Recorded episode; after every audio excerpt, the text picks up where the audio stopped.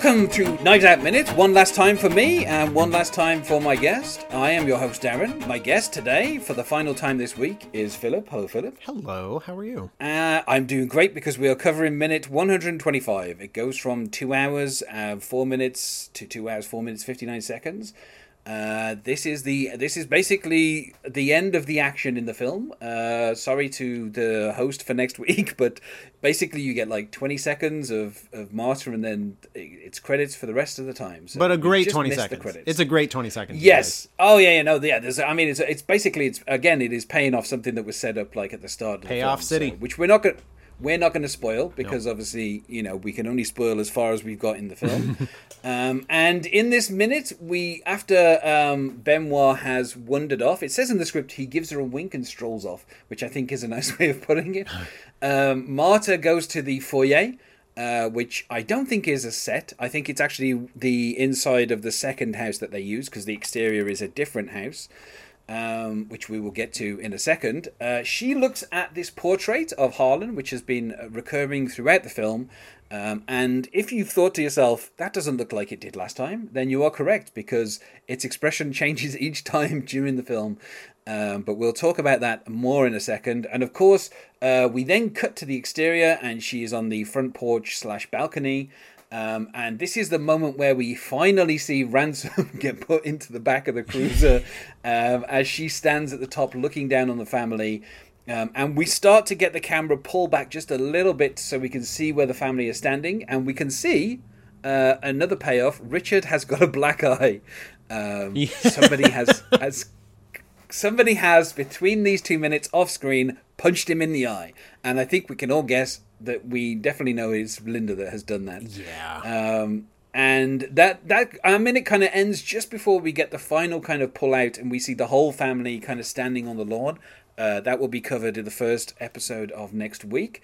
Um, and that is where our week ends. So first of all, I think we can cover the Richard thing first because I think that's just like a huge. Well, I I want to first of... I want to first interject one thing that I Go for I noted that this this minute ends with Mick Jagger saying eyeballs there you go. So obviously that is paid off. I'm not. I mean, we'll off. talk a little bit about the song later on. I don't yeah, want to sure. get too much into it because obviously uh, that will be a lot of the next. Minute, I just thought it was a fun. Yeah, so, I just thought it was a funny line to end. It was like, "Buy your eyeballs." Uh, end. Yeah, yeah, and uh, so obviously, you know, Linda has read the letter. We, I mean, all the pieces have been laid out, and so this is the kind of the, the penultimate thing to get paid off. Yep. Um, Richard has been punched in the face and he's standing there with like you know some redness on the one side of his eye. So uh, you know, obviously Linda, uh, you know what was in the letter, we can kind of guess because she's obviously acted upon it. Um, but I do think that's like a funny thing to do, like to, to off screen in between the previous minute where obviously he was shouting for the lawyer for ransom, and then this minute, you know, obviously the conversation with Blanc and Marta happens, and then we come back and Richard has got a black eye, and it's like, oh, so obviously Linda has done something. But I like, I mean, that's you know, this is what makes uh, Rian Johnson, you know, a great director. Rather than having the confrontation on screen, you know, the yelling, the screaming, the accusations, right? You know, any rather than having any of that, he's already had the full details explained to us earlier in the film, where you know Harlan found out about it and told the information to uh, Marta, and then obviously you know put it in the notes. So all of that's been set up, and the payoff is just done off screen. Um, and I think that's probably one of the funniest things in the film. And, just like the fact that, and it's also one of those things. Back. It's also one of those things I didn't notice it the first time I watched it. Um, oh, okay. It's also not something that's important to the story, you know. So no. I can I can attest personally. I missed it, and I didn't miss it necessarily. It's great that it's it's great that it's there, but it didn't. Yeah. It didn't hurt the end, and it's almost. I wonder. I I don't know how consciously it was like a joke you know, set up and then pay off. Or you'd almost think that like we're in the flow of getting to the end here. The movie's not about Richard anymore. So Don't No. don't give that guy any more air. You know, we've had we're we're running through payoff city here.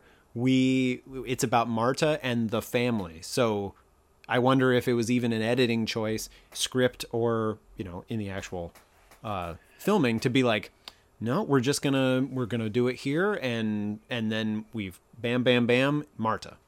You know? It's not indicated in any way in the script that Richard has that black eye, so I feel it's something that was probably on set. They realized that they could kind of Yeah.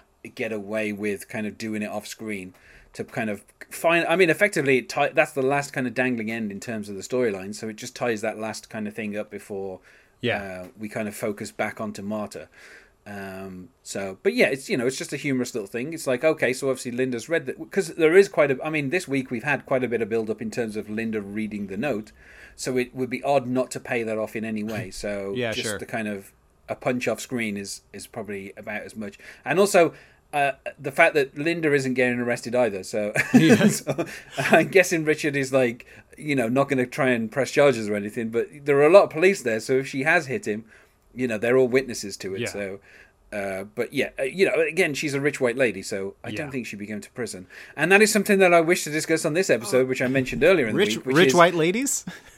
Uh, no, Ransom is putting put into the back of this cruiser Yes, finally yes. after like three minutes of him gradually being handcuffed and slowly moved towards it. Right. And so the question is, do you think that you know, following all of this, Ransom is going to go to prison for the murder of Fran? Um in in the I'll answer it sort of two ways cuz in the world of the movie yes you know I I kind of think given movie logic where we're ending and how we're ending you know there's a sort of inertia effect to movies that you know this is where it's headed that is what happens you know? If we don't if we are not told otherwise i think that's what what happens. But in the real world you know i mean in the real world probably none of this would have ever happened he'd gotten away scot-free anyway so in, in the in the real world Yeah. i think there's at least a legal fight that goes on i mean I'm going to be Captain Bring Down here, but I mean, we're currently living through uh, Bill Cosby just having been released from prison on a technicality. So if that can happen, then Ransom, handsome white guy, is going to be just fine, which is gross. Yeah, yeah. That what I mean. You know, obviously within the film, uh, you know, the good get rewarded. You know, Marta is now a multimillionaire with a gigantic house, Yeah. and as we'll see in the next minute, a nice new cup. So. uh, You know, I she she's getting rewarded because she is deep down a good person, and she, as as Blanc said in the previous minute, you know, she played her game. She didn't Yeah. follow Harlan's, you know, So, game. My So- uh, my time machine might work to bring us back there, but I wanted to point that out in the previous minute. It is interesting that he uses the term game and you played the game and you won. It's I I, I almost think that's like more like movie voice than character voice, but I think it's okay because it, Yeah. that is sort of what it feels like. That's part of the charm of the movie is that it feels like play. And I, I just thought it was a very direct choice that he said that and yeah, she walks away with fabulous prizes. She now has enough money to help her mom and set herself up for life and to do good and you know what have you Yeah, so I mean, yeah, I mean, you know, it was just a thought of like, you know, would ransom be? yeah what do you think In the real what do world? you what are your I mean, I think in the film, obviously, it the message is is obviously that the good get rewarded and the Mm. bad get punished. So uh, in the film, uh, you know, he's obviously going to go to prison, but I think in real life, there's a chance that he would Yeah. cut some kind of deal, and he might do a few years. And then maybe he gets out for good behavior, and you know, I, I, I I think the re- kind of the reassuring thing is almost like uh, the the picture that is painted of all of Harlan's children is that they are stunningly unsuccessful at their enterprises, sure and that they they cannot for the life of them figure out a way to make money that is not simply just taking it straight out of um, right you know and now that now that they don't have it there's a good chance that Yeah. he will fail yeah you're right Yeah, so I I think there's also a chance that you know Linda and you know Linda and Richard are, are obviously going to split up, uh, the divorce will probably be quite expensive. So Mm-hmm. any any kind of chance that you know ransom would have some of their money to Right. pay lawyers is probably gone. And you know Walter's got nothing. um, you know, like literally, he's left with nothing because he never spent the time building his own. You know, kind of like you know he could have written a few books and just being Harlan's son, he probably could have got some of them published while Yeah. he was in control of Harlan. You know, the, he, the, he had the in, but he just never did the effort. Um, so, and he's obviously got his awful wife and son to kind of contend with. Um, Yeah, his son his son will probably be fine financially when he figures out how to like overcharge people for cancer medication or something. yeah, and I think also uh, something which was touched upon by some of the other hosts, which is there were some cutscenes where basically Walt owes the reason he's limping is he owes somebody money for like gambling debts, and they've like basically broken his leg, and that's why he's stumbling around with his cane. Uh, it's not an affectation; it's basically a remi- That's why he's so desperate to you know get the rights sold to Gotcha. Netflix so he can make some money. Um, so obviously he's in dire financial straits.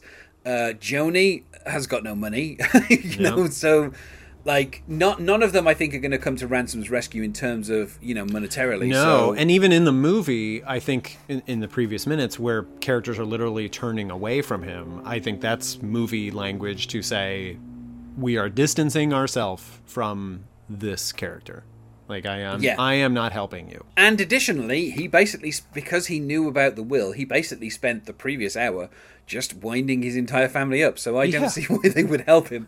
Um, but yeah, uh, and uh, so that kind of brings us to this portrait, which um, I'm not sure that many people who watched this film really knew this, but um, it was done entirely on green screen. Um, the like where the where the portrait is is just a green screen, and into that they put like uh, this oil painting of Harlan.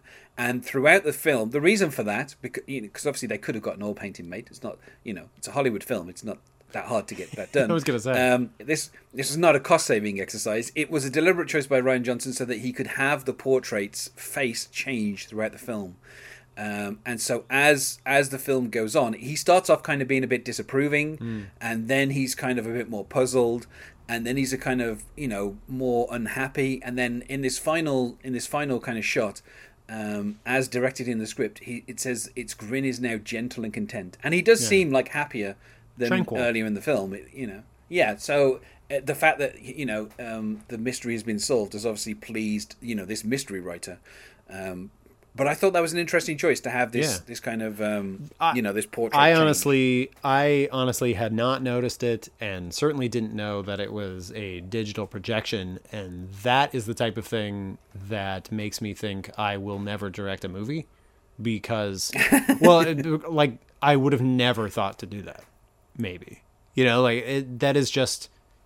I almost want to say it's a crazy idea. It's a crazy detail, um, but it's certainly interesting, and I. Th- and it's interesting that it's in the script and you know i, I almost like want to imagine that they were thinking when they were coming up with this story you know they're dealing with so many tropes of the genre that eventually they're going to deal with things like scooby-doo where you know there was a character behind a painting and they look through with their eyes moving and stuff. So I, I i'm imagining them coming up with a story and saying like oh should we do the you know the guy behind the patri- the portrait bit? And then that little germ of an idea then going to like no but this guy might have a portrait of himself in his own house. And it might be interesting to sort of telegraph very subtly very generally the tone at each moment with that. Yeah. and then they just follow that down. And like well we could do that with green screen. We got a bunch of green screens lying around. Like perfect. And also the, the like the fact that he is basically watching over the family Right. like you know and i mean you know something obviously i haven't really touched upon much this week but obviously like the production design of the house and aside from when we talked about you know the the, the knife room yeah. uh, the production design of the house is very deliberate in that it, you know even though he bought it in the 80s it does feel like this is a lived-in house. Uh-huh but everything is even though everyone has got their own room as was made clear you know when when the alibi was being established um you know those are just guest rooms this is harlan's house Mm-hmm. like those rooms aren't you know you didn't see meg in her room and it's got posters up of of you know uh, Right. I, I don't know she's visiting grandpa's house that's That's yeah, and that's house. and the, and the house is his house. So kind of, and the fact that obviously there is a giant like oil painting of himself in there that probably you know that everyone has to walk past and see, even though he's you know now he's dead. Like it's just always a reminder that this is his house. It's Yeah. not their house, and he's the one that paid for it and paid for everything that's in it. It's a weird. Um, it is a. That's a real ego trip. You know, to have a painting of yourself in your house. Like I, I struggle in my own house with portraits of my own family sometimes, or like of ones with me in it. You know, it's Yeah. it's it is a little weird if you walk into someone's house. If I go to your house, Darren, and I see a big, the first thing I see is a huge portrait of you, or like, got it. okay, I know what I'm dealing with here. Um, it's yeah, it says something about him, but but then that's that's what we're that's what the movie's here to do is say things about these characters.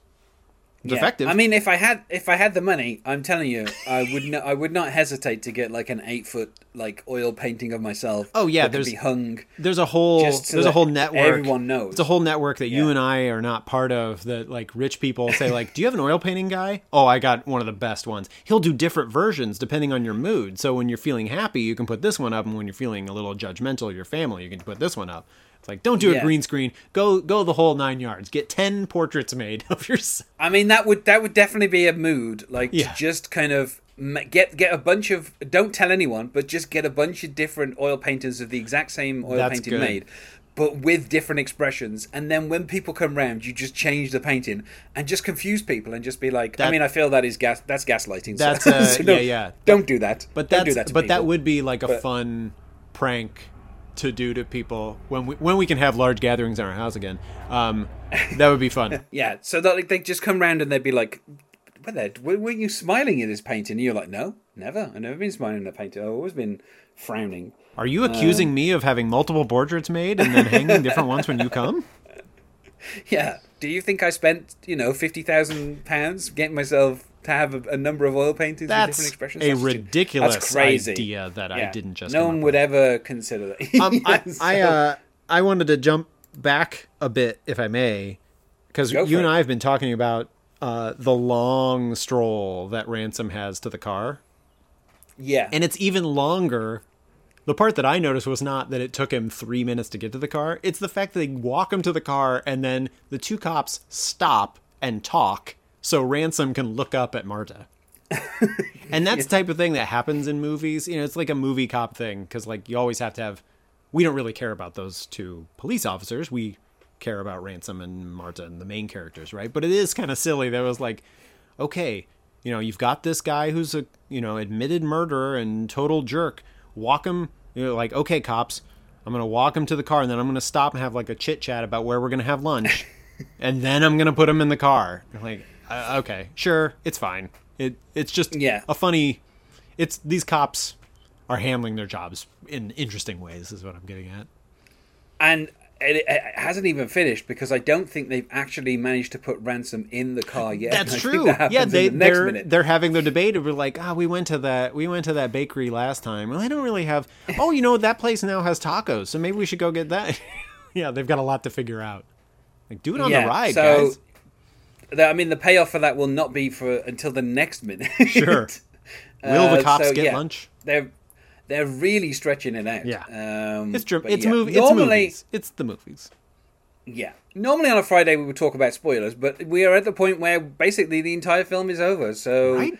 Uh, there are no spoilers to talk about. I know that a lot of hosts at this particular point have brought up the subject of um, when you were watching the film, did you figure out uh, that it was ransom? I mean, I personally, when it comes to you know mystery films, I don't spend my time trying to figure out who has done it. I Yeah. just watch the film, and then when they tell me, I'm like, okay, I trust. I trust that you're correct. On Me that. too. I'm not gonna, you know. So uh, Me too. So you weren't sitting in the cinema trying to figure out that it was ransom. I mean, I'm sure I was. I'm sure I was kind of puzzling it out, but I think to the movie's credit, it was bringing in enough things and enough tension and enough danger that I didn't. I I, I often. I, I usually think with murder mysteries that I was about to say with murders. Um, I wouldn't think with mysteries that that's part of the job is to You have to play fair and give the clues so that if people were paying attention to those things, they could figure it out.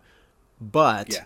the fun is you bake those clues into enough things so that they have basically enough other it's a it's a magic trick. They have enough other things going on that distract them to realize, "Oh, that wasn't even a clue. I didn't even know that was a clue or I didn't know this would pay off this way." And so long answer is no. I absolutely did not. um I I but I wasn't angry about it. I I Yeah. I kind of think sometimes people watch movies or do stories to try to solve how it would work in real life a bit too much. And I mean, really, it's it's not real. You know, it's, it's a movie, so you can just let you know. I was confident enough that the movie would take care of me, and it did. Yeah. and it you know, it, it gave me the information, and I was enjoying it. So no, I, d- I did I will- not figure it out. I will take this opportunity to tell a story where I accidentally spoiled the ending to a film Okay. without realizing that I had spoiled the ending to the film. And for this, we have to go back to 1999. And uh, the Blair Witch Project finally came out in the UK. It, was it took a couple of months. And I saw it with a friend of mine. Uh, I got a bit of motion sickness during it, and so I had to Yeah. stare at the ground at some points during the. Fortunately, we were sitting at the front, so it was easy enough for me to stare at the ground for a couple of seconds to kind of reorient myself. But before the film started, uh, there was a trailer for The Sixth Sense, and I obviously hadn't seen The Sixth Sense. Uh, this was in the days when The Sixth Sense came out in America like a couple of months before and took its time to get over here. So I'd heard that there's a twist in The Sixth Sense, and I think everybody in the UK had heard that, but we didn't know what the twist was because obviously at the time there was a thing where people would be like, you know, have you seen The Sixth Sense before they started discussing the twist Right. and and so you know that was it was one of these weird things where like it became a thing where people would check before trying to you know discuss the twist these days obviously people will spoil anything all the time and i'm about to spoil the sixth sense again uh you know 22 years on You, yeah, and I think you're. Everybody, put your earmuffs on, but I think you're fine. and and so I I as the trailer came on, obviously I knew there was a twist, but I didn't know what it was. So I just turned to my friend and as a joke, I said to him, "Do you realize the twist in that film is that Bruce Willis is dead the whole time?" Wow. And I said that as literally a gag. Like I was just joking. I didn't I didn't mean that. I was just trying to come up with the most ridiculous twist I could think of. Yep. And so I, you know, I just said that to my friend, and you know, he he was mildly amused by it.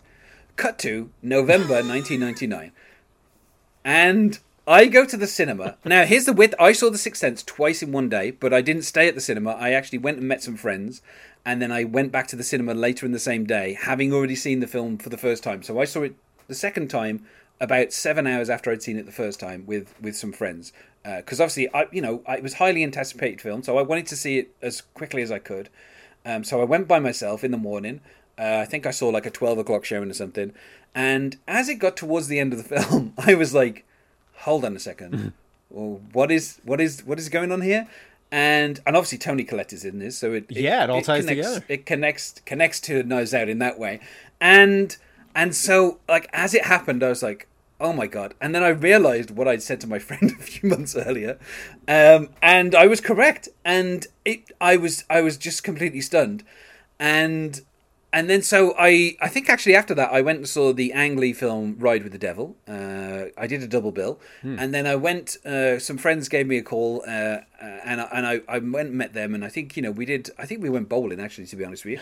And then after that, they were like, "Do you want to go to the cinema?" And I was like, "Well, I've already been to the cinema and saw two films today." um, but they wanted to see The Sixth Sense, so I was like, "I don't mind seeing that a second time because I really enjoyed it." I've spoiled it for obviously I know myself three times already. Yeah, I already know the twist, so now I can actually appreciate like the you know the clues that are, are throughout the film. Um, so you know, obviously, I went and saw it a second time, but then um, a couple of weeks later, I saw my friend that I had obviously seen, um, you know, Blair Witch Project with, and he complained that I had ruined that film, and I was like. I didn't know. I was just joking. That's I just said that as a joke, and I did. And twenty something years later, he still kind of holds it I'm against sure. me that I basically, I'm sure. without knowing, I ruined the Sixth Sense for for my friend. The moral of the story, I think, is even telling somebody there is a twist can ruin something. You know what I mean? Yeah. Because I remember Yeah. watching The Sixth Sense, and I'm sure I was told, you know, I won't, you know, like something about, you know, we're not gonna. I'm not gonna tell you by friends who'd seen it. I'm not gonna tell you what happens. It's just that you should go see it. That's a little different than, oh, there's a big twist, and I'm not gonna spoil it for you. We're like, as soon as we know that, we start anticipating it, and so this, of course, is a long way to reach back uh, to talking about Last Jedi. So, I think one of the other problems with that movie or those sequel trilogies is that we were all, as fans of the movies, expecting twists. And so, like, as soon as Force Awakens finished, as soon as Force Awakens finished, people were yeah. saying, like, well, it, you know, is Rey secretly um, related to Obi Wan Kenobi? Because that's what happens in these movies. You know, there's there's secret patronages and stuff. And so I think in that movie they had to like they knew that people were expecting twists, and then they had to like zigzag, zigzag, zigzag to the point where it's like they overthought it. Um, so that's a long way to say like your story's hilarious. Um, I, uh, I, but I think like you were already in trouble for the fact that just somebody said there's a twist ending. You know, like yeah. as soon as you start doing that, you're like, okay, well, I'm I'm already keyed in to look for it. It's kind of weird. It's weird that I didn't do it for something like Knives Out, but I yeah. almost think like there that's different than being told like by being a murder mystery. I know that there's going to be twists and turns and all sorts of stuff, and in a way, the ending to really go back on all our talk, the ending is not so much as important or the big twist ending is not like so important as all the twists you're encountering along the way. And the movie does a really good job of making those twists along the way very entertaining and paying off. It's it's a like I said, it's sort of a magic trick. It's a delicate uh, thing, but it's different because I know by going to a murder mystery, it's like, oh well, there's going to be like twists and turns I can anticipate or can't. But it's another thing to say like, hey, this movie you have no idea what it is. There's a big twist in it.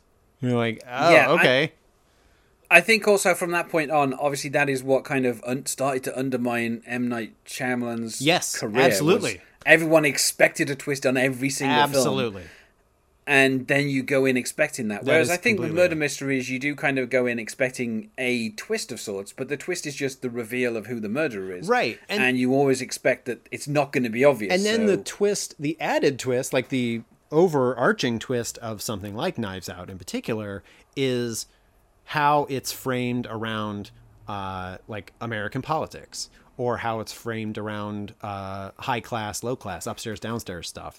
And, you know, all of those things were the unexpected twist that I got from it. Like, I was not necessarily yeah. anticipating those things. But then when it started happening, I'm like, oh man, they're really talking about a lot of stuff. And it's funny and it's insightful and sort of interesting, as opposed to just, well, here's the murder and here's the weapon try yeah. to guess it. And like, no, you have to deal with like this guy who's like a racist and this guy who's super privileged and this person who's a flake. Eh, you know, like that's where their twist lied. For me, I didn't know all of that going in.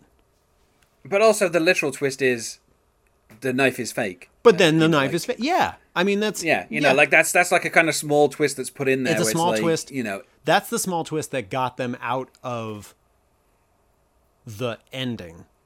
But it's like yeah. like we said earlier, you know, we can debate on and on about whether Ransom should have tried to kill her. Whether he tried or not, the end result is still the same. He's going to jail. Yeah. Like there's not a there's not an actual weapon there. Like he can attack her, but it's still the same outcome. Either he attacks her and he goes to jail, or he doesn't and he goes to jail. So it's just like an added super movie twist to be like, oh, but it's also this, and we set that up, and that's fun. Uh, but it doesn't. but it's not something you have to like. You you didn't have to tell anybody. Oh, by the way, there's a fake knife. Don't tell it. You know, like it. It, it kind of doesn't matter um, in the yeah. grand scheme of things. Whereas I definitely did spoil the Sixth Sense so perfect. realizing. I, I can't and believe I, I haven't just... done that to my friends before. I'd be like, by the way, oh my god, I'm so sorry. We should never I mean, talk the, about. I think that I think the funniest thing about this the Sixth Sense spoiler as well is that that is something I think within like culture for the last twenty years. If people start talking about spoilers, uh-huh. the first thing people will do is spoil the Sixth Sense. It was really good, man. I mean, yeah, that and and like you say, sort of to his his Shyamalan's uh, career demise, it kind of hampered him. It was the thing that people knew him for, which is really a shame because The Sixth Sense kind of stood on its own anyway. It didn't rely on the twist. Like that story, that movie is well done up to that point. That was just icing on the cake. Oh yeah, and yeah. and then I think by the end it was like, well, what twists are you gonna do? You know, like Yeah. everybody wanted the twist, and was like then he lost sight of all the other stuff. Where it was like interesting characters and story, and and and taught filmmaking. And you know that that's where it kind of fell apart. It is. It becomes much like the uh, the meme of, from The Simpsons of Bart um, saying his line and people waiting in anticipation for Yeah, him to say, say the line. the and it's line. like, what's what's the twist? Yep. What's the twist? Yeah. Night, uh, which is obviously his middle name. Uh, his his first name is Manoj. Oh, Um, thank you. So. Uh, but yeah, no, it just became this weird joke that as soon as somebody said, "Don't tell me about spoilers," everyone would instantly go, "Oh, Bruce Willis is dead in the Sixth Sense." Yes, and it's like it, I mean to the point where in the Adam Sandler film 50 First Dates it's lit like they they watch The Sixth Sense every single day um, Yeah, and that's she right. obviously She doesn't because she's lost her memory she doesn't remember so she's always shocked by the twist That's great. in The Sixth Sense and that's so it became like a running gag in that film which is kind of interesting like an interesting use of um, Yeah. of like media to be like you know this is so well known that everyone knows the twist in in you know in the culture that this one character is the only one who can still be shocked by the twist in the sixth sense yeah, um so uh, but obviously now again. there are yeah well this is it every single day um obviously now there are many children who haven't seen the sixth sense who probably will also be shocked by the twist so that will that will go on for generations to come so uh, but you know, I feel like we've said about as much as we possibly can about the film Knives Out at this point. So uh, let's go to plugs. Is there anything that you wish to plug, Phillip? Oh, there's probably a few things. Um, you can follow me on Twitter. I'm at my name. That is uh, Phillip Mottaz, P H I L L I P, M as in mountain, O T T A Z like zebra. Um, please do that. Um, you could also check out uh, my book. Uh, it is a murder mystery. So if you've listened to this and you're like, I wish I could read something like this, but not a movie, um, I have that. It's called a book. Um, it's called uh, The Murderous Haircut of the Mayor of Bel Air. Uh, I believe that. Um, I'm making up this impassioned speech. Uh, but I believe that someone who's a fan of Knives Out, who likes their murder mystery with like a little bit of awareness, a little bit of humor, but also like like still dealing with story and and paying things off and setting things up and paying things off. Uh, I think that is the book for them. Um, it is the first in my Psychic Barber Murders series, um, but I would love it if that uh, if that was checked out. Uh, it's available for pre-order uh, if you're in the past, and available for sale uh, if you're in the future from September. And you can follow us uh, on Twitter at Knives Out Minute, uh, should that you wish to do that. And also, at this point, late stage in the game, but still worth it to rate and review uh, on the podcatcher of your choice. I think for most people, Yeah. it is Apple Podcasts, uh, given the data that I get from my uh, host. Uh, so you know, and then less people are on stuff that's on Android, which I don't understand because most of the phones in the world are Android. So I don't know. I, know, I guess Your- there's a certain type of your key who listens to demographic your key demographic Yeah. is oh actually wait I, I have a late there's a sudden twist okay. so my son found out that uh, iphone apple has a clause where villains in movies cannot use iphones um, Yes. so i think it's in this movie ransom does It not is. have an iphone No. And- he, he uh, my son pointed that out after we were done where he's like Yeah. he doesn't have an iphone. I'm like you're right. He doesn't. He's the murderer. So there's another Yeah. he figured it out. The guy's dead all the time. And and Harlan has an iMac. Yep see? In his in his study, so he's obviously a good guy. yeah obviously. Although, sort of. I mean, we rated them all the other day in terms of how good. well they get around it so too they get around it too that i think a lot of different people use a lot of different phones so you know you can't Yeah. just and it's in other movies too where it's like okay just everybody has sony phones or something you know then you don't have to play that game but it was funny that he figured that out because of course he's paying attention to phones even when he's not using one um Yeah. but he was like oh my gosh look and we're like yep you're right Um, yeah. And if you wish to hear more from me, uh, you can always listen to uh, new episodes of T. Hanks for the Memories, a podcast about Tom Hanks. Uh, those come out on Saturday, so this is Friday, so listen to the new episode uh, tomorrow. Uh, I think we're still in the 80s, so, um, you know, the, the, the time when Tom Hanks would would generally just yell at people in films. Um, his his yelling his, stage. His trade. Yeah, his tra- his trademark yelling stage. Uh, there's also a crossover with his peeing stage. Uh, oh, because sure. he did that in the Money Pit. Yes. Yeah, and then he really got it in the '90s. He really got into that. Like all his characters really, really peed. That's true. Um, yeah, so- Forrest Gump made it. Yeah. the big. Yeah, okay, interesting. The, the guy out, the guy out of the league with their own. The, the, the, the entire plot of the Green Mile revolves initially around him not being able to pee. So That's why he's know. America's favorite actor. everybody loves Tom Hanks, and that is why I decided to do a podcast about him. So, uh, and also everybody loved Knives Out, which is why I suggested this as a minute by minute podcast. So, thanks for taking part in that, Phillip. Thank you for having me. It was a lot of fun. And otherwise, uh, next week we are in the credits, so stick around for that. Uh, even though there's not much going on on screen, I'm sure the hosts will find something to talk Yeah, they'll talk about the Rolling Stones and stuff. Good for them. yeah. So, uh, take care and uh, keep on. listening.